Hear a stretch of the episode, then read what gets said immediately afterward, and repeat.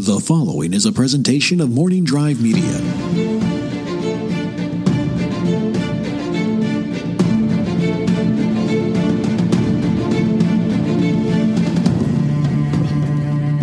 From the southernmost point of Dorne and well north of the wall in the lands of always winter and over in Essos and even down in High Garden, you can't forget the Reach. Also, the Twins, they're not the best, but from there too, this is Casterly Talk. I'm Ken Napzok, joined again for the final episode before season eight hits us right square in the face. Rachel Cushing, Andres Cabrera, welcome, welcome, friends. How are you? Good. Good? Excited, man. Yeah? It's happening. Are you nervous? Oh, yes. Uh, very nervous. Rachel, are you uh, anxious? Yeah, it kind of hit to the point where I was like, "This is it," I, and and so much anticipation and so many hours and days and probably weeks of my life have gone into reading these books and watching the show and speculating and chatting and debating and like to all come down to this point. There's Yeah. six episodes and done. Like This the, is the. The, the, the, ending is so near i- is is almost overwhelming at this We're point. leaving blood on the tracks here. Now, I'll say this at the time of this recording, we're actually a, a little uh, ways away. We had a pre record, a lot of things happening, like, say, you know, Star Wars Celebration, all these things. So uh, we had to record a little bit ahead, which means sometimes I doubt a final big trailer or anything's going to happen. happen. Marketing was was minimal in terms of, of that kind of stuff, video footage. Uh, if something broke, uh, we'll do a special episode, but we are releasing this episode the day before the finale, but recording it ahead of time. So uh, it doesn't matter though. We're living in the now. We're living in the present. We're like Bran. We're everywhere at once. But I always like to give context to when our recording times are. But that doesn't mean the anxiousness uh, for me is gone either. I am. Uh, uh, not as uh, I don't have the decades invested that you have, Rachel, but I am going back to the excitement I felt in season one when I'm fully pulled into the story and you start asking those questions of your friends who are watching. Who do you think's going to be on the throne? Who do you think? What do you think? What if? And those answers slowly started coming. and it's weird to look back. It's weird to look back to like season two and where I, I legitimately like Stannis is clearly gonna win. He's gonna win the Battle of Blackwater Bay. I don't know why you guys are fighting me on this. He is the good guy. Um, to see the answers come. Season seven, we got a lot of answers, and sometimes I always say solutions can be a little disappointing. They're not ours, or it's setting up. And I really do think season seven, had this feel of uh, season eight's coming. we talked about it on just a couple weeks ago. Uh, I know we've had those discussions, the three of us, even off uh, mic too. So let's dive in. Uh, uh, this the the purpose, the hope I, today is to have some fun locking down our final predictions. Uh, silly as it will be, we're, we're you know maybe we'll play some side bets here. Eh, you know eh, we'll go back and review it later. Uh, Lon Harris uh, couldn't be with us; he's still out sick. Uh, but the Maester sends his regards, and I'm, I know Lon's got a lot of theories too. So uh, Rachel, I just want to start with you. How how are you even coming close to wrapping your head around making final predictions? it's so hard because the more I dive into it, the more I go, there's not really a way to do this right because Right. there there Yes. are there are storytelling tropes mm-hmm. that exist and there's like a, a playbook out there for television shows and movies and I feel like Game of Thrones Martin first and then the creators uh, threw the playbook out the window and did their own thing. Mm-hmm. But in so doing, created their own playbook, the Game of Thrones way of mm. storytelling. And basically it was to to to shock and awe us with these twists and turns, but that were most of the time still rooted in character and rooted in a grounded look at a fantasy series. Mm-hmm. So now for like last season and, and this season, predictions are often based on not what would most people do in the storytelling mm-hmm. sense. It's what would Game of Thrones do. Right. And that is to do the unexpected. So we're all trying to come up with the plausible but crazy unexpected prediction. And that is a very difficult thing to do because there are a thousand ways you could go about it. Right. And I think that there are basic ones that are pretty straightforward. Like I think a lot of us are predicting that Jon and Dany are going to have a child. Mm-hmm. Just the idea that Dany thinks she's barren, but really the only person who ever told her that was Miriam Yeah. Asdor, and that's not probably somebody Yeah. who's going to tell you anything good, regardless of being truthful or not. Plus, Jon is kind of a magical being in and of himself as Right. having come back from the dead. Does that make it special in some way? Like in the culmination of ice and fire, and like there's so much about that that just sort of makes sense. And also, this being the end, the end should be the beginning of the unknown story to come. Yeah, and a child is often that. So that seems like a, a, a safe enough prediction. Yeah. A battle at Winterfell, not just because of the teaser trailer, but because of coming full circle. We started at Winterfell. It's where Winterfell Right. the first time around on the long night. So Right. there's a lot going on there too. So I'm like, okay, I'm in safe safe, Safe territory, territory. here with predictions. Yeah. Um, my big the, the the rabbit hole that I keep going down, and I haven't come up with Hmm. a, a strong uh, decision one way or the other, is the order of the season. That's a big struggle for me. So it's because at the end of last season, we got this little monkey wrench, not that little, of Cersei Lannister pretending to go along with everybody and uniting all of these groups to face the true threat, the Night King and the army of the dead and Winter. Then we find out, no, she's not really going to do that. She sent Euron to go get the Golden Company. Yay. Um, and and we have Theon going after uh, Euron as well because he wants to save Asha. Right, right. So we have this entire sub side thing happening You book that nerd has nothing to do. Did I say You said Asha. I'm sorry, you Yara. book nerd. Yara. Yeah. Forgive me, show watchers.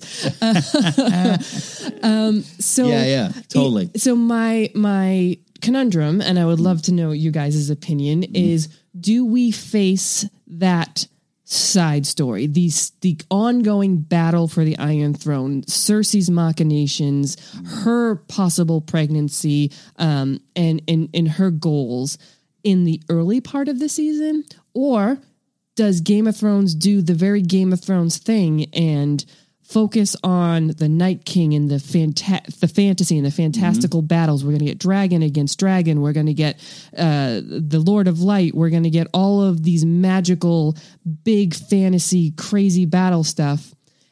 Have whatever happens when the dust settles. I'm, I'm assuming we win. There will be a massive cost to that, of course right. Uh, right, Or Big Escape. right but week, yeah. whoever's left you know Mm-hmm. say it's dany and then cersei swoops in with the golden company and does the Yeah. exact thing that she said she was going to do which was wait for the dead and the living to duke it out up there Yeah. and then face whichever side is left that will be massively weakened weakened doing dirt due to that battle so hmm. that flies in the face of what I think most people would assume, which is we end with the big fantasy. We end with the the big culmination of ice and fire. But Game of Thrones is so rooted in the politics and in the ruling side of things and the family versus family and factions versus factions and the the characters of it all that I could see the show, you know, figuring out all the Battle of Winterfell and figuring out the Night King by like episode three or four, and then giving us a, a human battle or human struggle to really end the story afterwards. Let's start there with you, Ace. I, I love what Rachel's talking about. They have created their own playbook.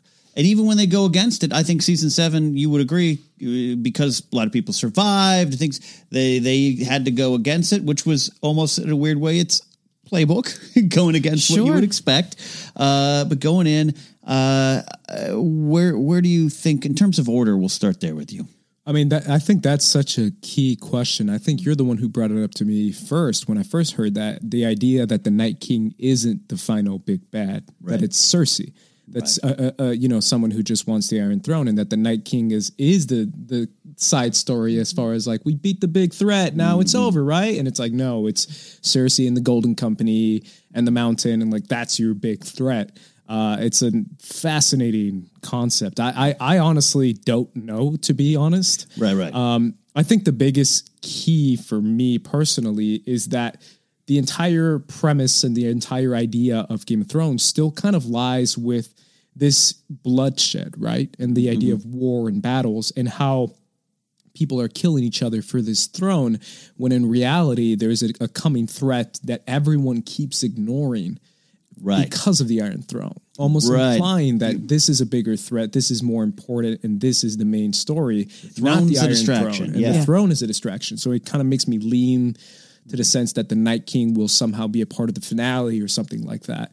Um, I still feel like Jon is. I, I I don't think this is a bold prediction by any chance. Sure. Especially, I don't know why. It, it, it, there's certain things that hit me uh, during rewatches, and it, I mean, and during even during first watches, and I, I think the first time I saw the episode of Beyond the Wall when Beric was like, "Kill that guy," and it's over, I was like, "Well, that's how it ends. There he you kills that guy, and it's over." Because I really did feel like that Phantom Menace thing is just.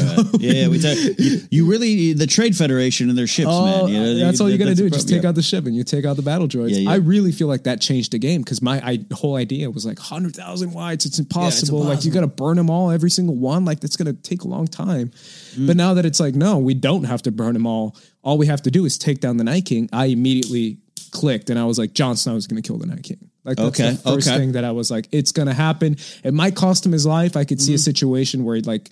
Again, I go back to Batman versus Superman, Yeah, where yeah. Superman sacrifices his life and gets stabbed in the process, but he ends up stabbing the Night King too, and they kind of kill each other. Right. I could see that happening, and, and Jon giving up his life for that situation. I also see the Jon and Dany baby that everyone is predicting. I I do think that's a big Yeah. deal. It was pretty thick in season seven. It's- they, it's it. I didn't even realize it until I rewatched it Mm-hmm. last week, where it's like. Uh, we'll talk about secession after I take the throne, and da da da. And I know I can't have a baby. Well, why don't you think you can't have a baby? Uh, it's all there. What about my baby? What if it's mine? Oh, what about my my ghost uh, baby? I, I, I am really dead, so it doesn't count. Yes, yes, I, Yeah. I, that's a big part of it. But I also kind of go, I, I go back to the, and I, I think everyone keeps forgetting about it, but it's such a major part of season two, and that's the the House of the Undying and that scene of the Iron Throne and covered in snow. The That's House of the one- Undying. I was I was thinking about promises the seasons have made us Right. over the series. Okay. And last week I mentioned the promise that Bran would fly. So we need to Mm-hmm. see that come. It may not come into fruition in the way we think it is. It's like all the prophecies, right. you know, happen, but not in the way that you expect. One of the other promises is absolutely that vision of the throne room covered in either snow or ash and that's been a point of debate for years at this point as to which one it is is Well, it a little column A, little column B. I think that there's a, there's so many possibilities. I loved the theory um, that Cersei would go Mad Queen and blow up, use wildfire to blow up um, uh, King's Landing, and uh, and that would be. Uh, a possible reason why everything's covered in ash and, and it's all blackened out. yeah. The other th- possibility was dragon fire, and then the third possibility was snow, or or Right. after a big battle and then After- snow coming yeah. in. I don't think it's going to be wildfire because the show's played that card already. Yeah, it would be it a big seems repeat. to me Yeah, yeah. like that that's unlikely at this point. Um, so, if are the dragons around to uh, have uh, a, a fight over? Like, there's also that shot of the shadow of the dragon Right, flying right, over right, King's Landing. We've more we've in never Bran's seen. visions, Bran right? sees Yeah, it. yeah, yes. Um, so, so it's one of those, like I said, promises that we were made that we need to see somehow come to fruition, which means that something big has to happen in King's Landing. When in the season? Again, I don't know. Is this an early in the season thing? Is this a later in the season Yeah. thing? But it is 100% something. I'm glad you brought it up, Ace, that we have to have an answer for or an interpretation of. in, in terms of this battle with the Night King and everything, uh, I, I do think it, it happens early. I do think it's it's not the end. But what you kind of talked about there, Ace, where I, I could still see the Night King or what we learn about or from the Night King still factoring into a little bit of the end. Like like we we don't know his his his desires, right? He is just he wants to turn it all to the winter, and that might be all. That might be it. It might be all he's intended. But if he's tied to the old gods, which we talked about last Yeah. week, if he's battling, if he is the great other or part of the, or he knows the great other, you know, and and and, and, and, and we talked to this wild theory of uh, maybe he's not really the good guy, but he's kind of like I'm trying to protect you from that Lord of Light. He ain't good. Like you know, maybe maybe that still we can take that knowledge or what and and factor that into the end. So maybe he's, I don't necessarily think he's standing around like, hey guys, sorry about all that.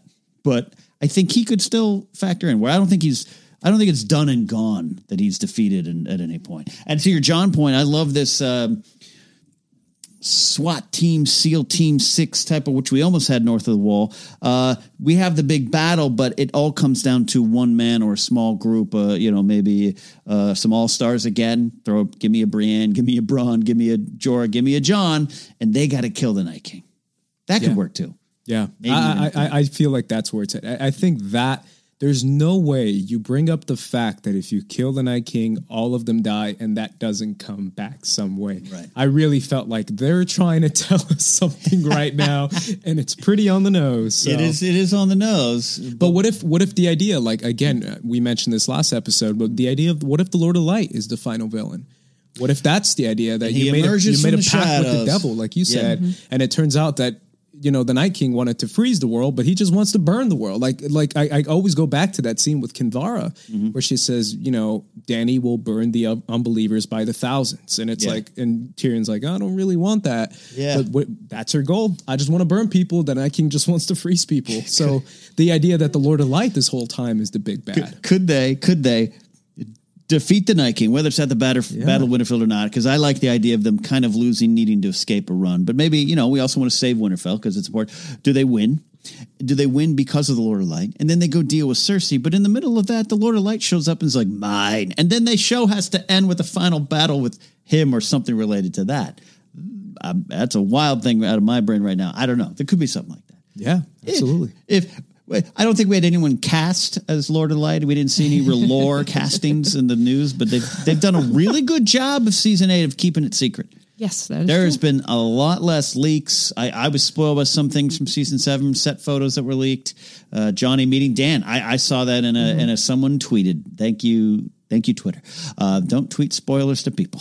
um, Yeah, I, I don't So- think we'll see an actual person be. I'm the Lord of Light, uh, unless my wild theory of him somehow being inside Beric, Beric or and inhabiting Varys or- Beric's yeah. body.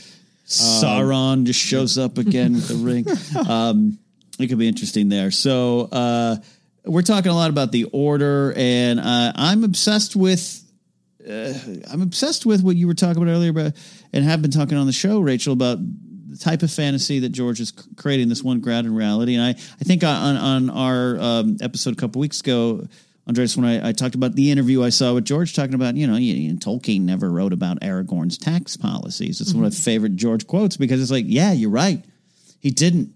And George Lucas didn't until he went to the prequels and then people hated it, literally, uh, wrote about taxes. Uh, um, but I'm fascinated by that stuff. And so if the typical thing is a big fight with this enemy and then we have to deal with what happens after, that's very Martin more than just Game of Thrones, right? I don't know if I'm off there. No, We'll see. it's it's it's all about perspective and point of view again too, which is one of the reasons why I feel like something has to happen down south because Yeah. they've often and the show's done a good job of establishing that the north is separate. It's almost as big as the other six kingdoms combined, but Right. it's its own thing. Nobody goes to visit. Right. Nobody like really knows. They they keep to themselves. Mm-hmm. And if this big battle, even something as near apocalyptic as dragons versus ice dragon and the living versus the dead all goes down and finishes one way or the other up there mm. the rest of the world is not really affected.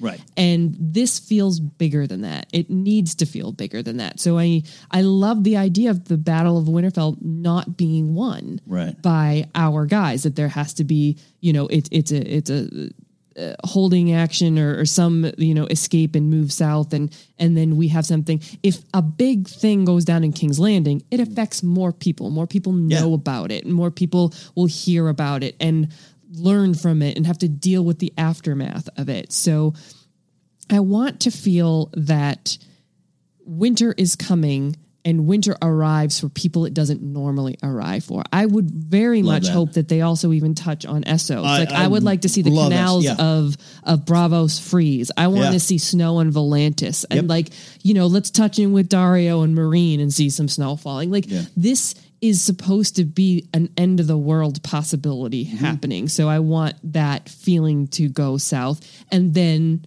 culminate however it culminates, ends however it ends, and the dust settles, and then what who picks up the pieces? How do they pick up the pieces? Yeah. And you know, is the wheel broken? Is Dany around to to try to remake the world in this this vision that she was hoping to? Is she not around? Is the baby there? And uh, is Tyrion regent? Is Davos like? Right. There's all of these Right. possibilities. And then again, is there actually even a physical Iron Throne anymore? I personally hope not. I hope that it's re-establishing a kingdom, but maybe under more democratic lines. Maybe Yeah. like the class system isn't quite as what it was. Maybe the seven isn't what it was. Maybe everything has to be sort of rethought and reconfigured. And the sh- the future is a little unknown, but Right.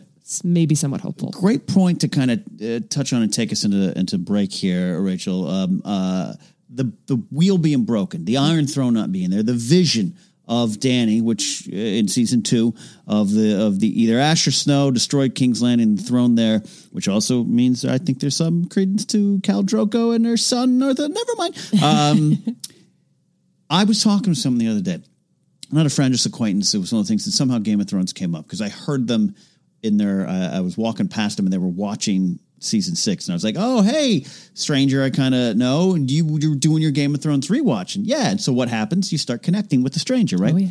And I was like, you know, are you getting ready for season eight? And, and, and, I- and, and, and uh, this person said, yeah, I think I think uh, Dany's going to win the Iron Throne, and I just kind of paused. I was like you think there's going to be an Iron Throne still? she was like, "What?" I go, "No, I, you know, I'm not a genius here, but it's like, I, I just don't think there's an Iron Throne coming. Uh, I think it's the, the wheels be broken." And this and this person went, "I never thought about that." and I'm not saying that to say I- I'm better of a fan or anything like that. I just was like, it made me pause and go, "Am I?" Am I looking too much into that or wanting that too much? Maybe there is a winner, Rachel.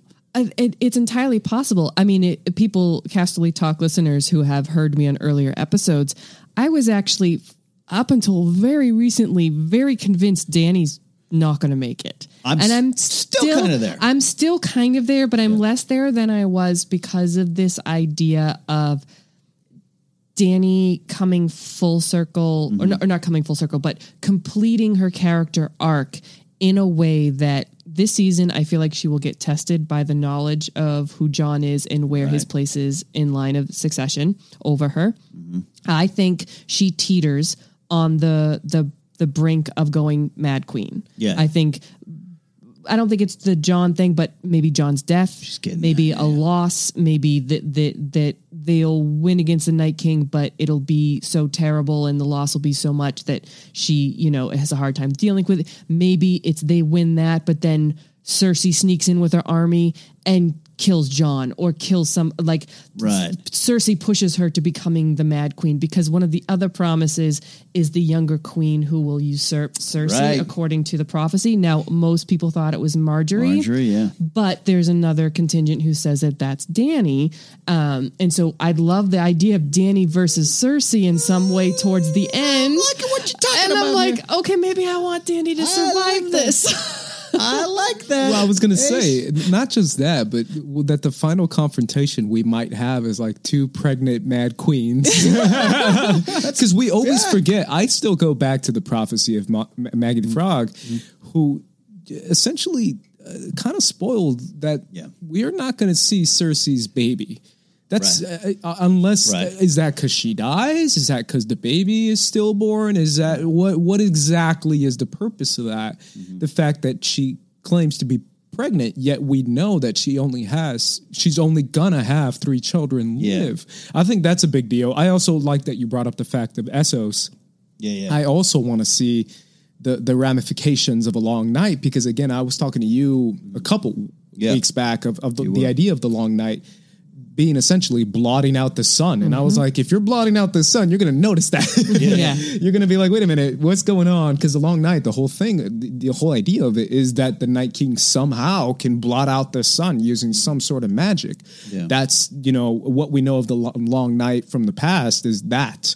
That's a big deal considering that we, we might see bit. the entire world in ice. But yeah, I, I also was thinking about that the whole Cersei pregnant Mad Queen, Dany pregnant Mad Queen. Yeah. Like that the whole idea of like queen versus queen.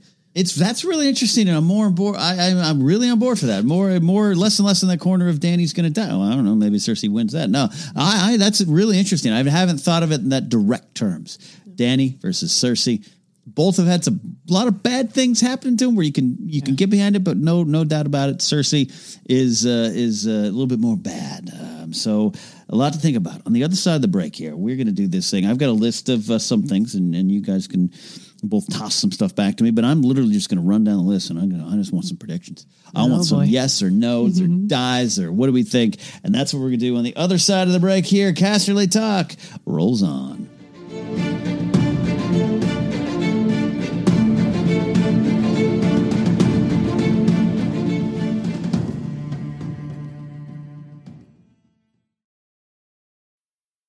Need mealtime inspiration, it's worth shopping Kroger, where you'll find over 30,000 mouthwatering choices that excite your inner foodie. And no matter what tasty choice you make, you'll enjoy our everyday low prices, plus extra ways to save, like digital coupons worth over $600 each week. You can also save up to $1 off per gallon at the pump with fuel points. More savings and more inspiring flavors make shopping Kroger worth it every time. Kroger, fresh for everyone. Fuel restrictions apply.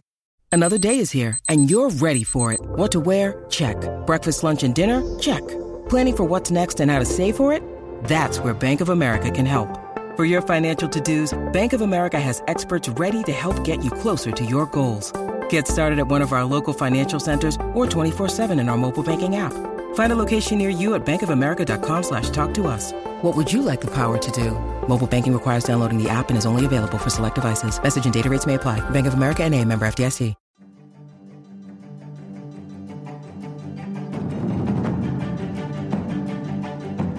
Hi, I'm Thomas Rissling, and welcome back to Ruminations from the Realm here on Casterly Talk. Today, I want to touch on the general conversation around the final season of Game of Thrones and why I'm starting to brew some worries over it. Now, I'm not talking about being worried about the show and how it ends, but I'm talking about us, the book readers, the show watchers, the podcasters, the YouTube theorists and historians, all of us, and how we receive and react to the final season. I've been monitoring this pretty closely over the last few months, and I've noticed that most of the positive, eager dialogue amongst fans usually has this kind of tail end on it, or some comments in it, or even comments that overtake it, um, causing it to be causing that positive dialogue to be dramatically contested by this sort of negative and destructive dialogue. Hearing people uh, say things like, you know, if this doesn't happen, it just won't do it for me, or, well, if they don't answer all of our questions, then it's going to be disappointing. And that feels eerily similar to how a, a minority, and I stress that word minority, of Star Wars fans had already decided how The Last Jedi should play out prior to the actual release of the film. And when it finally did release, the fans didn't see their favorite theories or ideas play out, immediately devaluing anything that they did see in the film. And the finale of Game of Thrones does not need to be this way for us. We also have a group of reporters who are fabricating stories pretty regularly just to entice a gullible reader to click.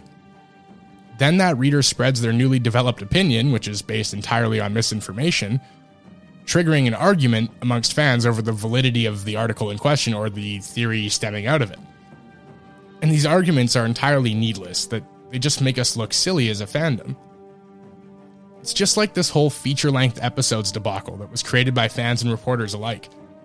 And then when the actual runtimes were released, with all but two of the episodes being longer than normal, that unconfirmed rumor that so many touted as fact was soundly disproven, and the entire fandom erupted in this collective disappointment. All over something that was never true to begin with. So I've been ruminating on this for a while. You know, like I said, about three months. And I think that the fix is we need to make a conscious effort as an entire fandom, united in our enjoyment of this fantastic show and world that everyone involved has worked so hard over like 10 years to build for us. We need to make a real conscious effort to minimize our expectations and be open to whatever the final season brings us. Whether or not we expected whatever that ends up being, and regardless of the fact that many of our questions will guaranteed go unanswered. And that's fine by me because ultimately that's keeping in line with George's penchant for delightfully subjective history. Now, I absolutely love using facts to theorize what might happen in both the books and show, and I, of all people, would never ask you to stop theorizing.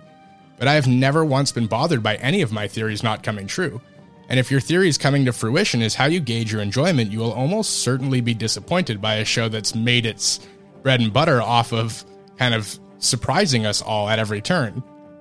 And so I speak from the heart as a fellow fan who wants nothing more than for all of us to enjoy the final season without putting our preconceived notions at the forefront of our minds. And so in closing, you know, I would never ask any of you to ignore things in this final season that you feel were not up to the standard that the show has previously created or established, or even things that you just didn't like or enjoy. But I am pleading with you to put down your book comparisons, put aside your theories, opinions, whatever kind of ideas that you've you've concocted that you think should happen leading into this final season. As I truly believe they will only hinder both your personal enjoyment and the collective enjoyment that each member of the Game of Thrones community is so looking forward to. So I ask of you judge the final season by what actually happens within it, and only after the whole season has aired. I'm 100% positive that you won't be disappointed in the story they tell, unless you're actively looking for reasons to be. So thank you for listening. You can find me on Twitter at Thomas Rissling and on Instagram at T Rissling. Please be sure to rate, like, review, and subscribe depending on what platform you're listening to this on for more ruminations from the realm here on Casterly Talk.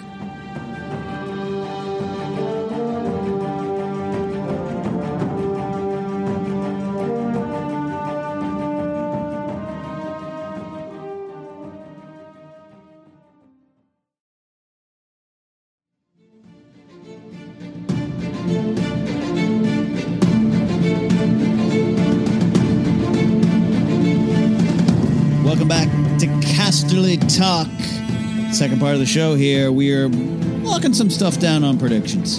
We're getting to the nitty gritty, and we're going to be really wrong about a lot of them there. But with the show here, season eight is pretty much upon us by the time you're listening to this.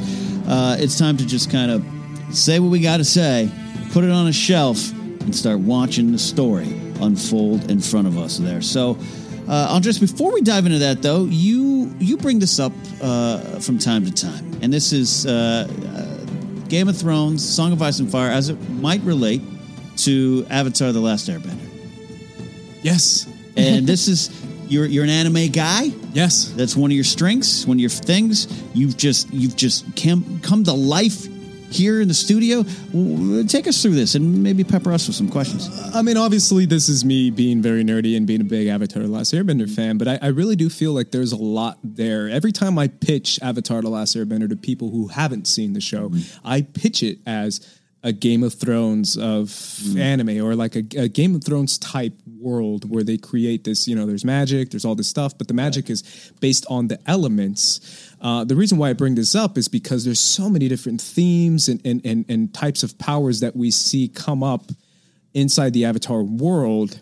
Um, you know, as far as stuff that's happened in the past, happening in the present, but there's a lot of stuff specifically that goes on, especially in the finales, episode, the final episodes of Avatar, having to do with a certain character who's a very smart guy, doesn't have any powers, but still being a key ingredient because he goes to the great library. Something very similar um, to find certain scrolls that give him knowledge to defeat a certain fire lord and the ability to take away his power. Something that we see with Samwell Tarly come up and I was like this is so avatar it's not even funny. Like even the citadel uh, Yeah. looks exactly like the Great Library from Avatar: The Last Airbender, and I was like, "This is giving me so many flashbacks." And there's an idea of blotting out the sun, which again I, I keep going back to because again I feel like that's something that the Night King has been known to do. The idea of of extremism of two sides, like I just said before about you know the the Fire Lord wants to just burn the world down. This whole concept of that. Um, there's just a lot, a lot there that relates to Game of Thrones. Interesting. I mean, the Great Library and this guy without powers. reason- Yeah, It's- that to me was yeah. the biggest key because I was like, I'm still convinced that Sam did find something in there and they, they haven't revealed it yet. Some sort of beyond key, yeah. who Jon is, beyond Dragon Yeah, Sta- uh, Dragon Glass, else. and all that stuff. Interesting. Yeah. interesting. I like that idea there. Rachel, any thoughts on that? Have you? I'm not too familiar with the show. I'm very aware of it, um, but I'm ashamed to say I've seen the film, um, but I have seen I have seen I believe the the first season of the show, and what I liked about it is that there was a sense of it being character driven and where magic isn't everything. And what you were just describing about towards the end, like it's so it bore out that way, which I, I like to hear, and, and Yeah. maybe we'll have to to revisit, but that it's as much about the interaction and the interplay of these different lands that represent different things, and you know the there's so much um, enmity between Starks and Lannisters, Yeah. and certain families and other families, Dorne and um, the Reach, and and things like that, in that are ingrained in the characters in the show that preclude people from stepping back and seeing the whole truth. Right, You right, know what I mean? Like, and that's that's so very human, and that's so very typical to our own history, and mm-hmm. which Martin rooted so much of this story in. Absolutely. So that's what makes it. You know, sometimes frustrating because you want to, you know, reach through the screen and and and say to Ned, you know, just snap out of it. Like, Yeah, like yeah. don't be so rigid. You live in a real world and you have to, you know, compromise sometimes and and and don't do the thing that we all know is going to get you into trouble. And we say this to all these characters all the time, but that's what makes them relatable. That's what makes them human and that's what makes the show something more than just this big fantasy series. A A hundred percent, and obviously uh, the first season's great, but the last season is is, is just Yeah. absolutely on a different level. The last thing I'll say is, is there's a there's a comet that actually has a lot of significance in Avatar. Oh, Last really? Airbender Yeah, well. That that also kind of plays uh, you know a hand on the show, and and I think that's part of the, the the things that I relate to is the elemental, Sure. magical elements of the show that kind of relate to Game of Thrones. Fascinating. You're making a good pitch. Oh, please watch the show. Please Making watch a good pitch. All right, time has come. The time has come. We're we got just bring us bring us the show now here. But let's let, let's go through. Here's how it's going to come. We we haven't planned this out. I'm not giving you guys. Uh, Ken is just going to spring this on us right now. give you a chance to really get through some stuff here uh, or to plan anything. We're just gonna. I'm gonna toss out names in no particular order, and doesn't mean that you have to just say yes, going to live, yes, going to die. But uh, we'll talk about each of them uh, about a minute or so here about what we think might happen. And then uh, uh, uh, later on, we'll go back and realize who was right and they'll win a prize. Kidding. All right. First one I'm gonna, I'm going to throw out is uh, Arya Stark. Arya Stark running through the Winterfell crypts, maybe, or at least Winterfell. We see that there. She's got the catspaw Valyrian, catspaw Valyrian uh, steel dagger. She got needle steel. She's a trained killer. Andres, what do you think about Arya Stark? The- I, I, I'm I'm very you know focused on Arya Stark. I, I feel like she has a purpose in this uh, show and in this finale, and and I feel like I, don't know where I one of the YouTube channels that I'm obsessed with and that I watch a lot of Game of Thrones had this great prediction of Arya Stark just. Not only naming her dire wolf Nymeria, but actually becoming Nymeria Targaryen, and essentially becoming like this this version of this heroine of hers, like like Tywin said and becoming the new version of Nymeria, the new Nymeria in a new family ruling kind of situation where she's like this protector and she's this legendary warrior uh, that kind of stands by, whether that be Jon or Dany, I'm not sure, but I, I, I really like that prediction of her just kind of embracing the I like that, yeah. Nymeria role. I'm not just choking on I'm choking on water, not your prediction here.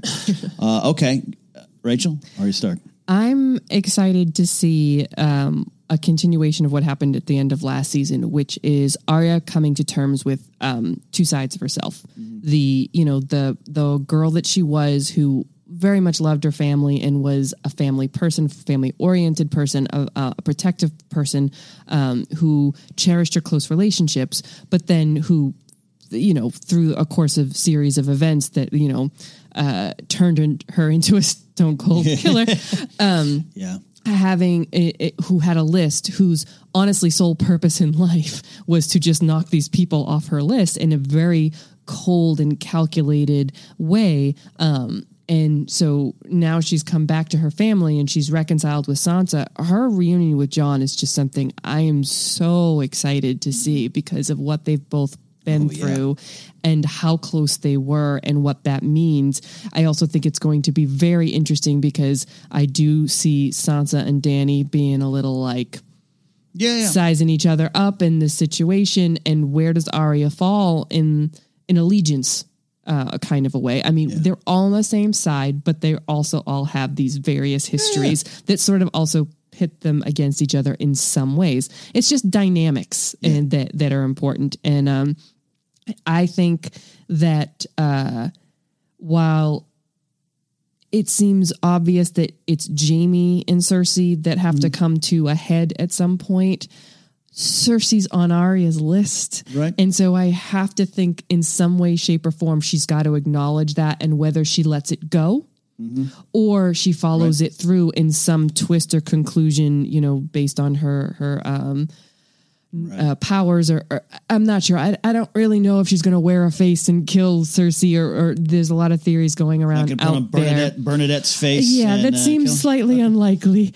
but I but I need her to to face that. I need her to, acknowledge that this woman is on her list and whatever, you know, fight that they bring to Cersei, how Mm. Arya factors into that. I yeah, I like the idea of of some kind of peace coming to Arya, Yes. and maybe she doesn't need to complete the list, Right. And goes west of west on under. Well, just going off that, uh, the fact that the mountain was on her list as well, Mm-hmm. Right, the right. fact that the red woman Melisandre was on her list for a minute and then Which it was off the list. Right. Uh, there's a there's a little bit there with with Arya and her list. I mean, there's we could say that that shows that it's probably not going to happen considering we want Sandor to to kill the, uh, the mountain. Right. Uh, Yeah. Clegane Um, and the fact that the red moment was off her list all of a sudden. Right. Um, I think that's a big part of it.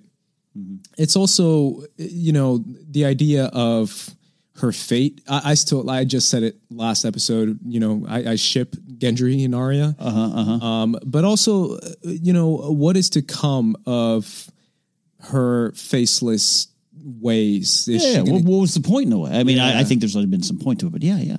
Yeah, and the fact that we, we do see that, I still go back to that scene with with Hot Pie and how she reacts to him, which I think is great. But yeah, I, I absolutely.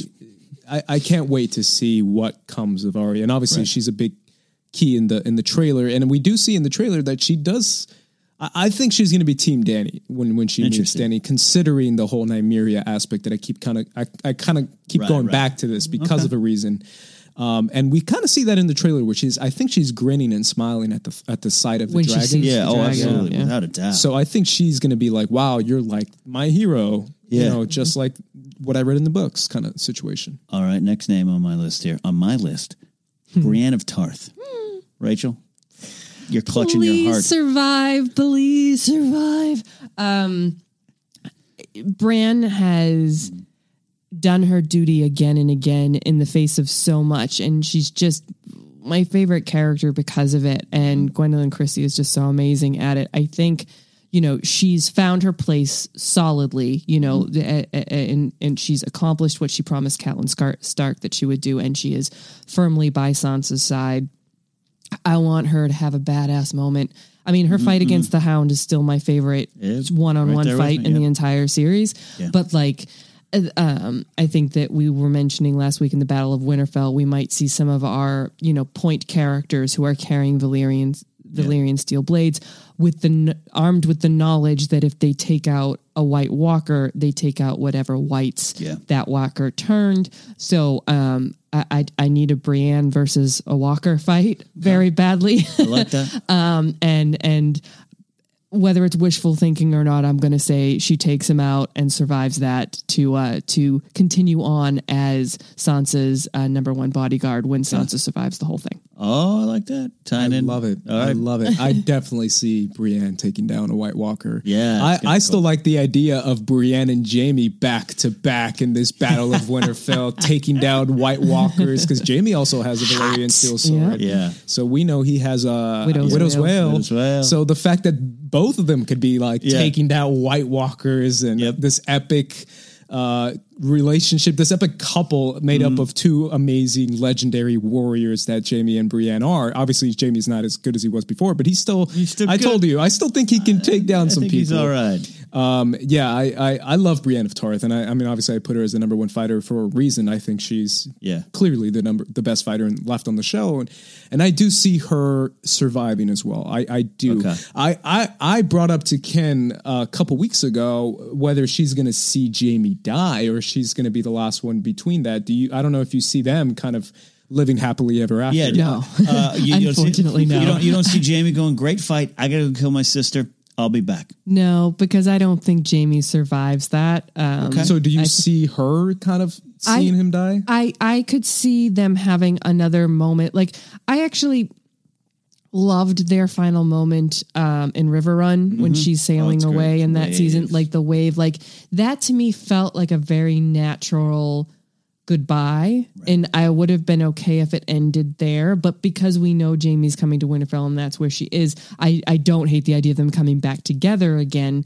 But I've never shipped them in a true romantic sense. I have always seen Andres them. is really, I know he's th- really there's, upset there's some serious It's the most reactions over I've here him. Um, to me they always struck me i mean yes there is something there but it's they they respect each other on a warrior level on a comrade level Right. they respect each other as and understand each other as misunderstood people Right. and while that can be a basis for a romantic relationship, it doesn't have to be.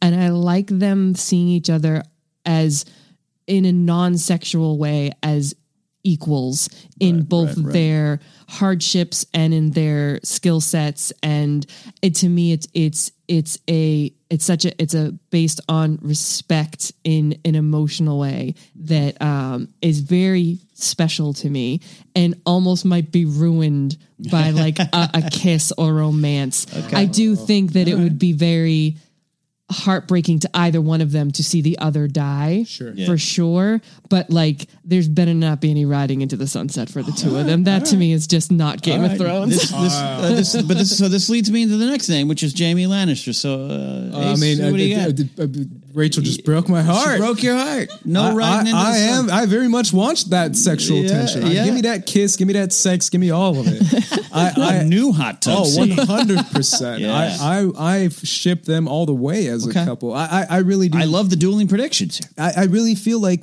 obviously there's a lot more to Brienne than than anyone can give her credit for, obviously. But I still I'm He's the one I- I person who can. I'm not a sucker for romance. I don't like romantics. I really don't. Like I'm a very almost anti-romantic stuff when it comes to dire situations. I find it to be cheesy and a story plot and a story ploy that we see all the time. Yet even then I still uh, ship them so hard because I feel like that there's I think she's telling the story to Podrick of, of Renly dancing with her and Yeah, her yeah. being rejected and being not considered beauti- uh, beautiful and she's she's uh, you know awkward and tall and bulky and not the traditional type of beauty that we usually see you know obviously um, Well, Brienne the yeah, Beauty yeah. is is the nickname Yeah, yeah, yeah. um, that's a reason why I also would love the idea of the the opposite of, of the this stereotypical gorgeous man who all the ladies want to be with choosing Brienne and being like, no, I think she's hot.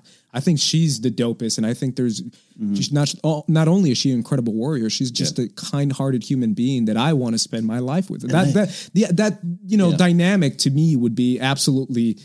I would just fill my heart with joy, Yeah, Ken. yeah. he wants she's all that in game of I thrones 100% want 100%. she's all that in Game of He's like, Thrones. I've been in love with her since I saw her kill three Northmen on the road. but but Jaime is my is my favorite So- character left on the show, Okay, and, so- I, and I really do feel like I, I, I go back to that scene where um, Jaime has that vision when he lays on the I think he lays on the weirwood Mm. stump, and and he imagines I think he sees Brienne, and he sees I think he sees him with flaming swords. I might be misreading that, Mm. uh, but I still think that's a relationship going back to we'll see them in the Battle of Winterfell, kind of fighting each other, but.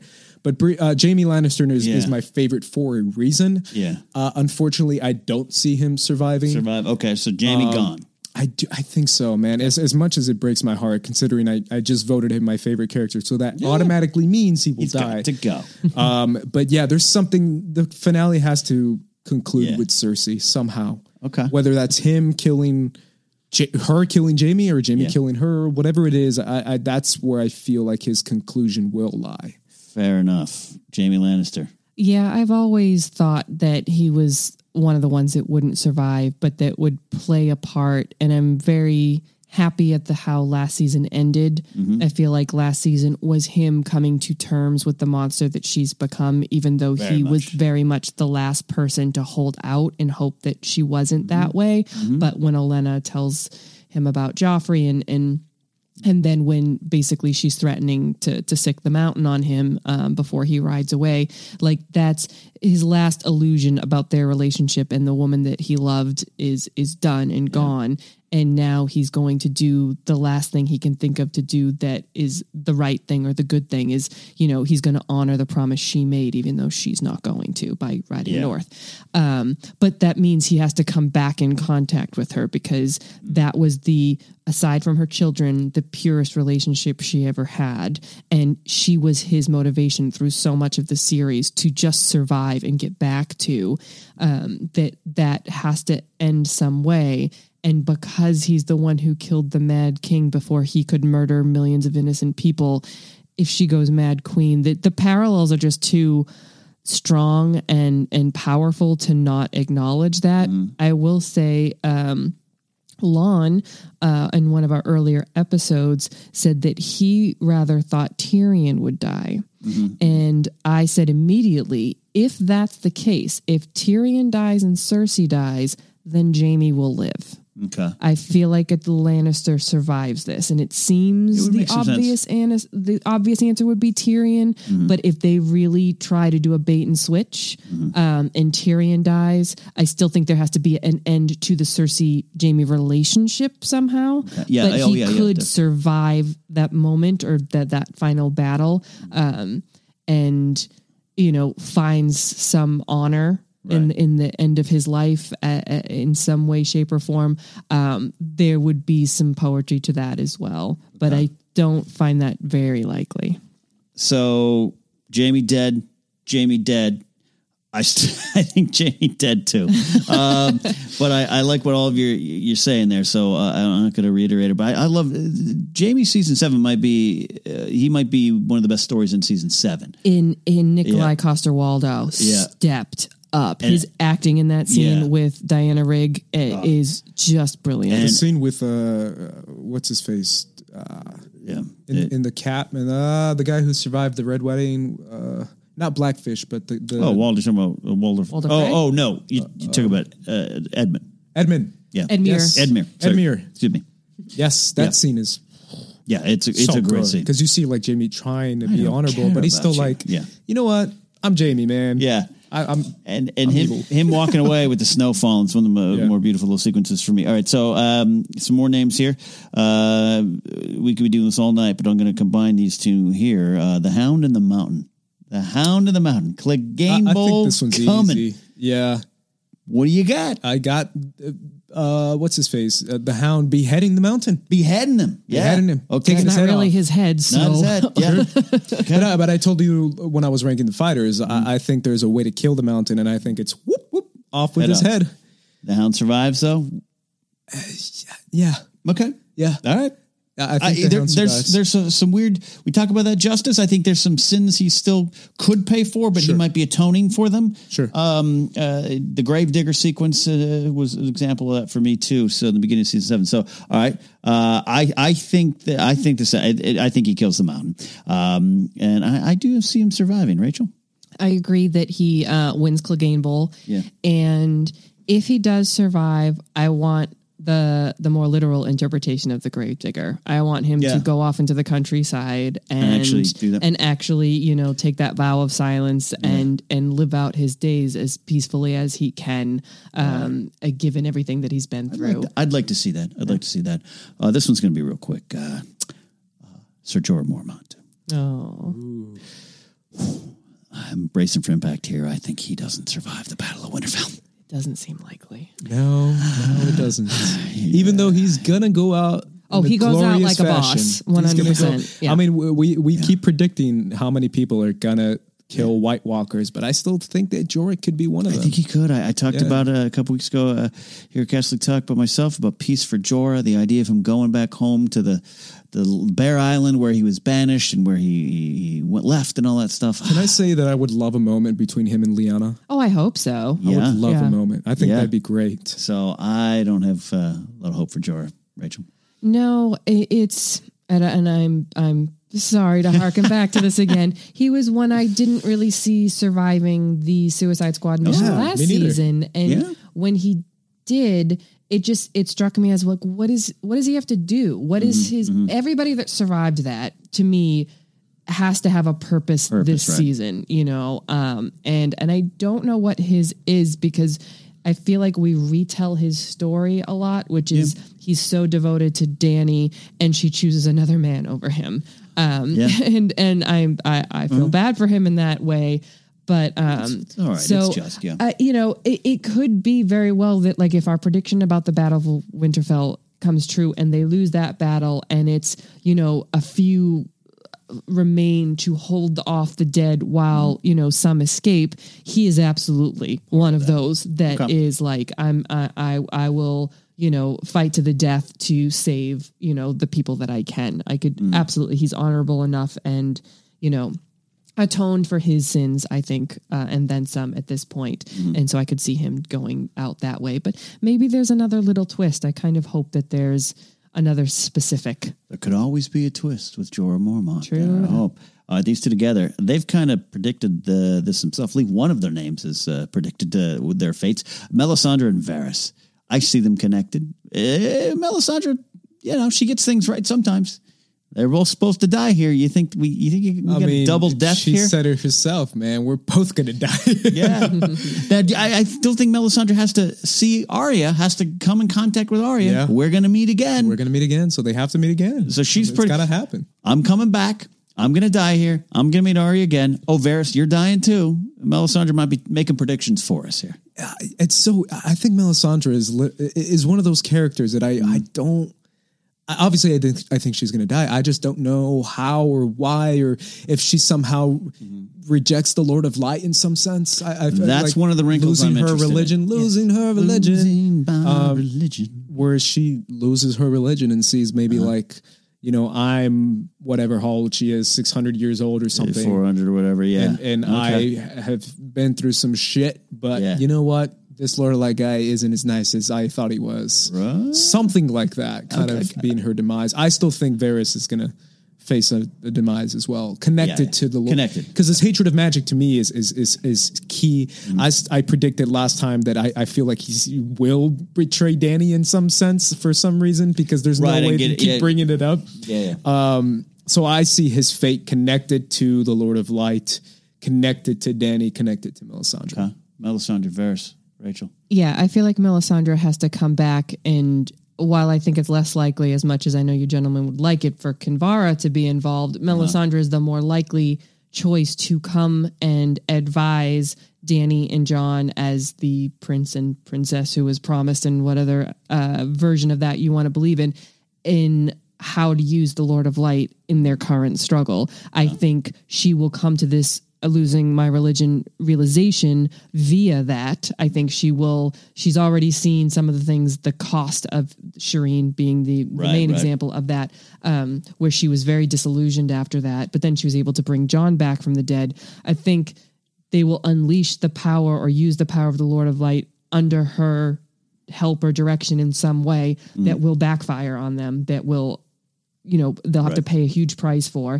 I think maybe this version of a betrayal could be Varys being the one person staunchly being against this idea, no matter what, and maybe he's the one sacrificed. Maybe he's the one who leaves them and goes to Cersei or goes to somebody because I can't side with a group of people that are going to use this dark, dark right. magic. I don't care if Keep it's against the White yeah. Walkers. Like th- that's the version of the betrayal. Mm-hmm. Um, I will, I will be the the defector though and say Varys lives Okay. through Oh, this wow. though. Um, he's another one of those. If when the dust settles and you know whoever is is taking the lead in creating the new world needs advisors, and I think he has established Yeah, himself all right. as a good advisor. I love that we're on the opposite sides here. Wanted it to be Littlefinger, man.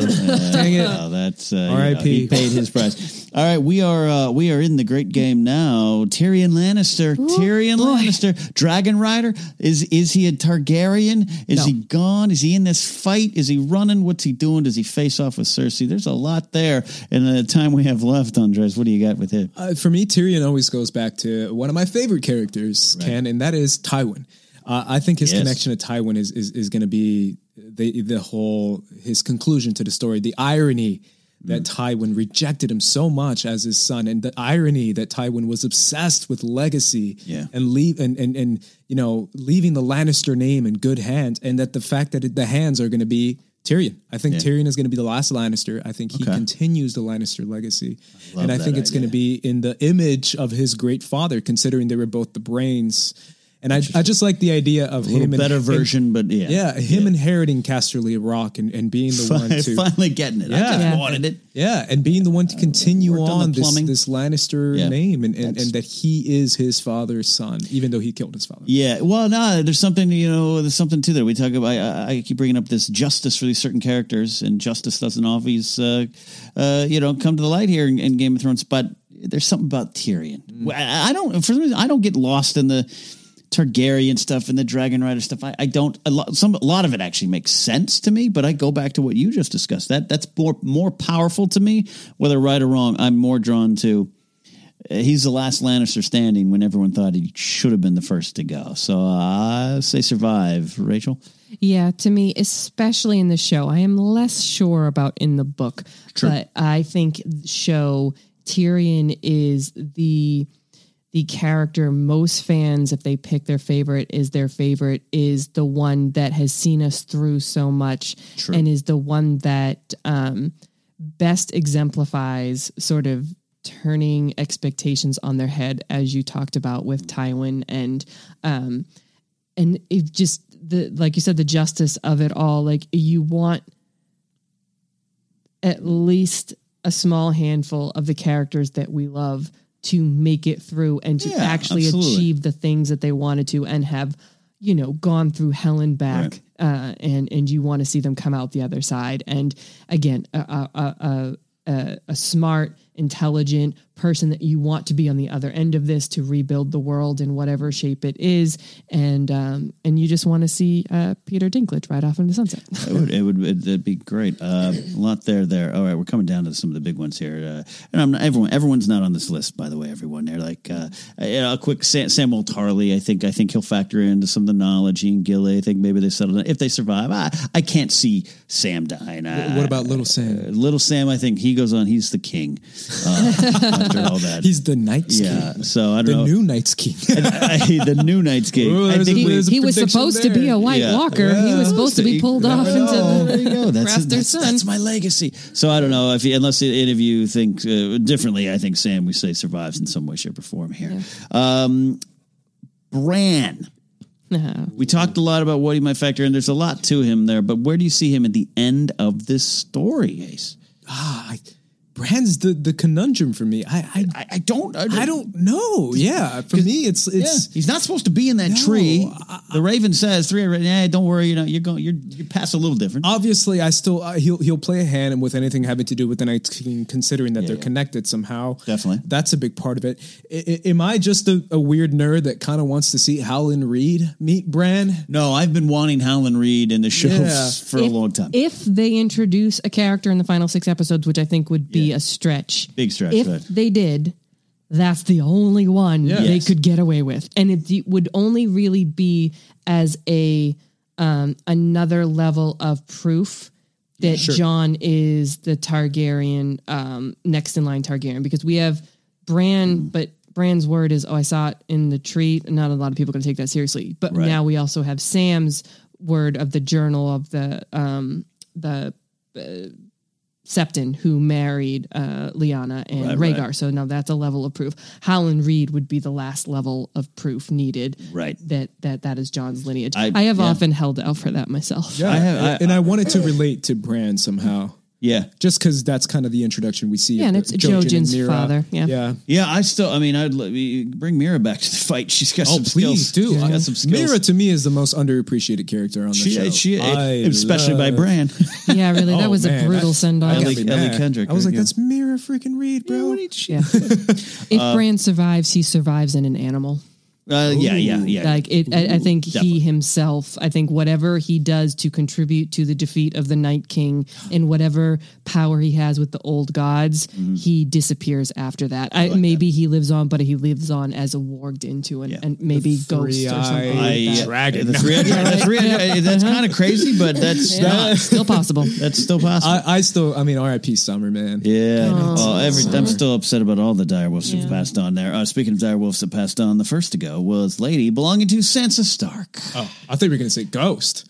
Well, Ghost. If is, Ghost doesn't live, Yeah, we got one Ghost and Nymeria. They're they're Yeah, untouchable at this gotta see point, where- right? dies. Go Right? see where our CGI budget if is. Ghost Um, dies, I'm gonna stop watching the show in the middle of Yeah, season eight. throw- flip your desk Uh, up. Uh, Sansa Stark. Sansa Yeah. Stark. All right, she's got uh, she's got power. She's uh, I could see her opposing Dany a little bit, or at least kind of having like a wait a minute, I've got the North. Uh, I'm not bending knees. what do we got? If the Iron Throne is no more, and if we do see again that we've s- brought up so many times in different seasons, the idea of like the King of the North. Oh no, it's I, I meant Jon Snow, the King of the North. right, right. I mean, maybe the final King of the North or Queen of the North would be someone like a Sansa Stark. Right. And if the North is an independent kingdom, um, like Robb wanted, it's Sansa who's ruling over it.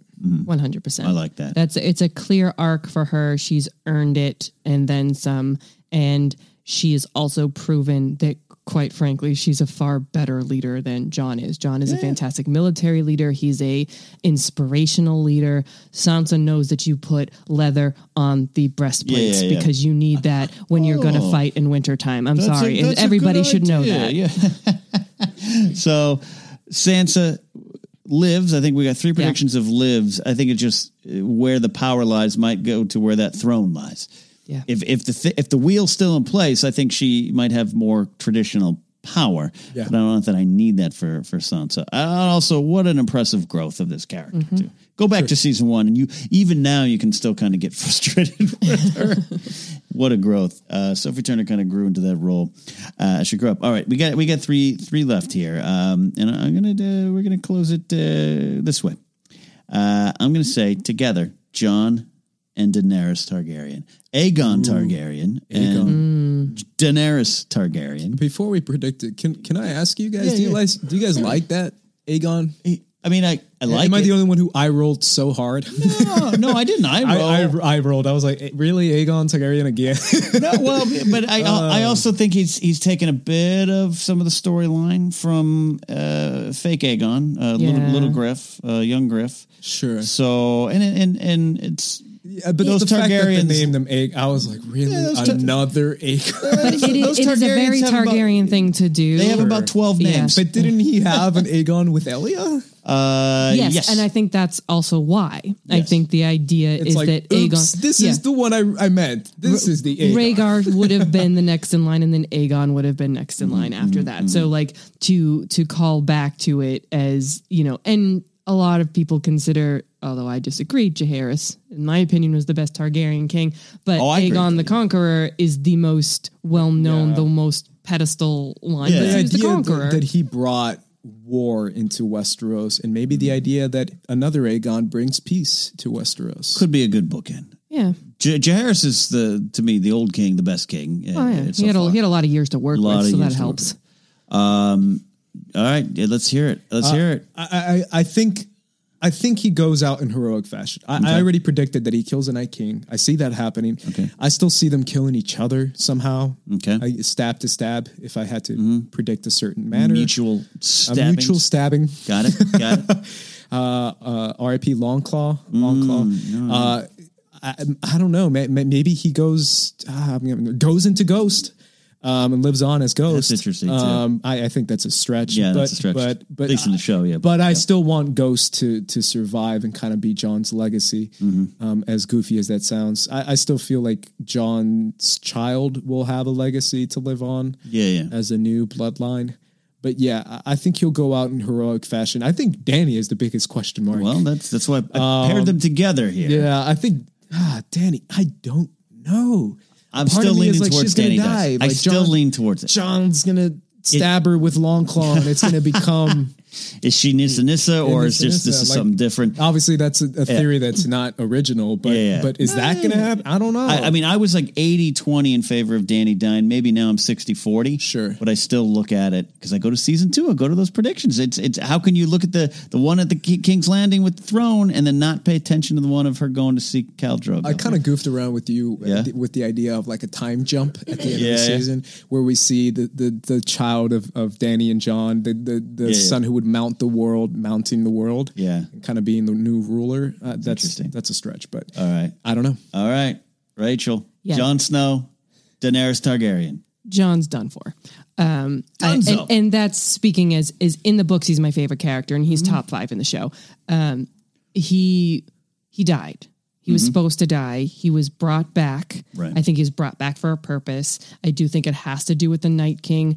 I feel like a fight, like a physical one-on-one fight between him and the Night King is too literal. I, I feel like there's going to be a, a left swerve somewhere there. He goes out heroically. That is that is not in question. Okay. Um, but he, yeah, he he he's not going to make it. Um, uh, Dany, I'm with Ken. Um, you'd asked me even Yeah. two weeks ago, I would have been 90 10. Okay. Dany's done too.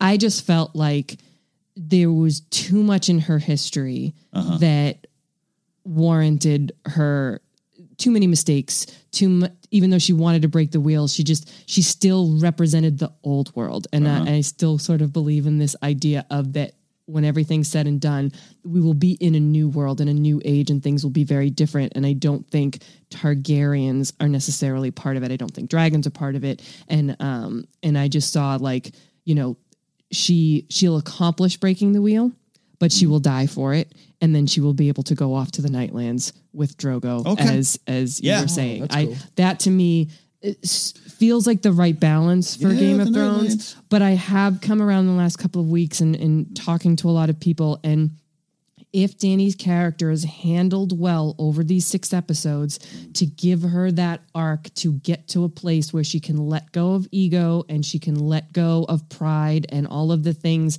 that were stopping her from really being a truly good leader and um and can turn and face the new world with a new attitude and a new perspective with you know whoever survives as her advisors and likely her child um then maybe she can break the wheel and also do it uh, living um, Okay. i'm not Yeah. convinced Not convinced, for sure but yeah. but if they they could handle it right and i'd be okay with it Okay. Okay. Final name. Lyanna Mormont. I'm. Rules the world. uh, which wouldn't be wouldn't be bad. Uh, Great. Cersei Lannister. Cersei Lannister. This is the one character who has to die. Has to die, says Has Ace. to And die. Rachel says, kill her. Oh, kill her dead. Please kill her. I, I'm Okay. very much. I know there's for some reason, some bizarre reason, a, a Mm-hmm. Big Cersei fandom. Which Yeah, I I, I- I, I- I- don't I'm- understand. Really? I, I despise. I, I, I understand it. I do. I'm, I'm in it. I'm in it. I'm I know you fan. are. I'm a Cersei fan. I, I Yeah. just feel like she is evil. Like she's Yeah. evil. There, I mean, I, I love what Olenna said to her and how she's Okay. like, never met truly someone as vile until I met you. Right. Uh, I love that speech that Olenna gives her. Oh yeah. But it's the truth. I think she's the mad queen. I think she's evil. I think she doesn't care about anyone. She doesn't care about the peasants, Right. the refugees, the poor people, a dire wolf that didn't do anything wrong. Like I, I really despise Cersei. oh, I think- mainly for I- killing Lady. Yeah, yeah. I, I, you, I, But I, think she she she inhabits, and, I, Yeah. I, again we we've talked about her quite a bit. But the, the idea that she is the true great evil, not Mm. the Night King, is even more fascinating, and even more reason to kill her. Um, Oh, definitely, yeah. Cersei has to die. I just, to me, this this series is somehow concluding with Dany and Cersei and and children, right? Legacy. The fact that she's pregnant, Cersei's pregnant, unless she's lying, but I do think she's telling the truth. Dany is probably going to be pregnant. Um, and this idea of w- where is this leading us legacy wise? Jaime, uh, Cersei, and then Dany Jon. I mean, yeah, Dany Jon, and the idea of legacy and children. Um, so I think that's going to play a hand as well. But I do feel like Cersei has to die. Has to die. Has to die, Rachel. You're there. Yeah, You're there. uh, Cersei's a self fulfilling prophecy. Mm-hmm, um, She had that prophecy as a child, and everything came true, but also by her own hand, like Yeah, in, yeah. in a lot Oh, of yeah. ways, you know. And I think that while she is somebody I can feel empathy with Mm-hmm. and understand that she was as bitter and you know ultimately as evil as she was because as she was a part of a world where women were treated in such Mm-hmm. a way and she had Tywin Lannister as a father and she was you know uh, tossed around as, as marriage bait and, yeah. and in a loveless marriage with Robert and that scene from season 1 really set the tone Absolutely. As- of her as somebody who had things gone differently in her life might have been a better person. Maybe not. Be- I think at a core, she's not a good person, but there was enough that happened to her that fed that core to bring her to a place. But there was enough empathy because of her situation, because of her love Yeah. of her children, because at one time at least of her love of Jaime that you know you felt for her and also as the you know Tyrion is his father's son. She is her father's daughter. And Very maybe she followed in the darker version of Tywin and, Yeah, yeah, and yeah. whatnot. But so there's I understand the fandom 100%. Mm-hmm. but I also agree that she her arc ends in her death. It, Yeah. but she brought it on herself. The the because I I am I am I, I mean I'm a fan of Lena Headey, but but I I I I really do love Cersei because I get it's the empathy thing. I get it, but the difference is, and I, when you talk about comparing her to Dany and the two Mad Queens, the two pregnant Mad Queens fighting over, I go to Star Wars. I go to one of the key things about uh, you know Luke Skywalker and his pursuits. Even after he fails, he wants to make the choice to be better. It's one of his themes. It, it, it really, there's a great cutscene in Battlefront 2, a video game. Crazy. It's there. It's one of the best Luke Skywalker pieces of lore. Um, it's it's about the choices to to to be better. And in the end, Darth Vader makes a choice to be better. Cersei will never make that choice. Right. She will never make that choice. And what you just said, you know, look at her p- track record. There's a lot of reasons, but the poor, the weak lady, Dany, for all her problems, is still motivated by the plight of the poor, the weak. Probably wouldn't have killed Lady unless it was Dickon Tarly's dog. So, um, in the end, yeah, I do love, legitimately love Cersei, but I do think she has to die. Yep. Put that check by the box. Cersei, you're out of here. Uh, th- there's a lot more names. Uh, there's a lot Grey more Worm. names. Great. Well, Theon. number we've one. never Theon. even talked about like Theon. the Greyjoy side stories I and stuff. you know, Yeah. there's a lot there, Yep. but we could be talking till the Very uh, break of dawn. Um, and plus, we got your prediction, Andres. I know. Grey Worm's out. I'm just upset about it. Grey Worm Missandei out. Um, Theon, I don't even know. That's part of it. Was I don't even know where to I, begin. I think he'll take over the Iron See, Islands. uh, and- and I I- think he can do that. All right, Theon Greyjoy. The rejected son, come- the yeah, prodigal I- son. it works. returns. There's some justice there yeah, too. yeah, I could see that. Justice. or or or becomes the the protector to Yara, Oh, yeah, like yeah, the, yeah. the the the hand to The Yara. hand you are. Rachel. And, I- and I'll say the the one romance, the one you know, uh, right off into the sunset, I could see happening would be Miss Missandei and Grey Worm. Really? It's Okay. it's a See? pure romance Did in you the not story. see them kiss in the trailer? that, got on- hope. That means it's uh, dead. Nope, nope She's that's hope. hope. That kiss in the trailer means one of them dies in any other show. There and go. this show is the Ooh, one like show this. where oh, you, you're making me feel better. She's using. I love Grey she's Worm and using Missandei. Game of Thrones as hope. Yep. There you the go. plot. All right, that is it. The show is done. this show's done because season eight's about to begin. I can't believe it's finally here. What a journey! We're going to be with you. We're going to break down these episodes and release them uh, some point on Tuesday, Tuesday afternoon here on this feed. Subscribe on iTunes, rate and review all those good things. Follow us on Anchor. You can leave comments on Anchor. Call in and just say on the Anchor app, "Hey, I, here's my thoughts." We'll factor those into the show as well. And then after that, we'll have a lot to break down because we got six episodes that are going to change our world. Rachel, thank you so much for sharing your wisdom, your thoughts, and in uh, your insights here. Where can they follow you? Oh, please follow me on Twitter and Instagram at Rachel J. Cushing. And I can't believe the next time we talk to you, we will have seen the first episode. Absolutely, Ace. You got some stuff you're working on. Yeah, uh, you can follow me over at Squad Leader Ace on Twitter and Instagram, and uh, First Cut, our YouTube channel for the Meaning of podcast. with Robert Butler III. Check it out. You can follow me at Ken Napzok. Casterly Talk is a Facebook page. Always use the hashtag Casterly Talk when talking to us. Go to KenNapzok.com for information on where to pre-order my book, Why We Love Star Wars, A Great Moments That Built a Galaxy Far, Far Away. That is it. Here we are. Season 8 is at our doorstep.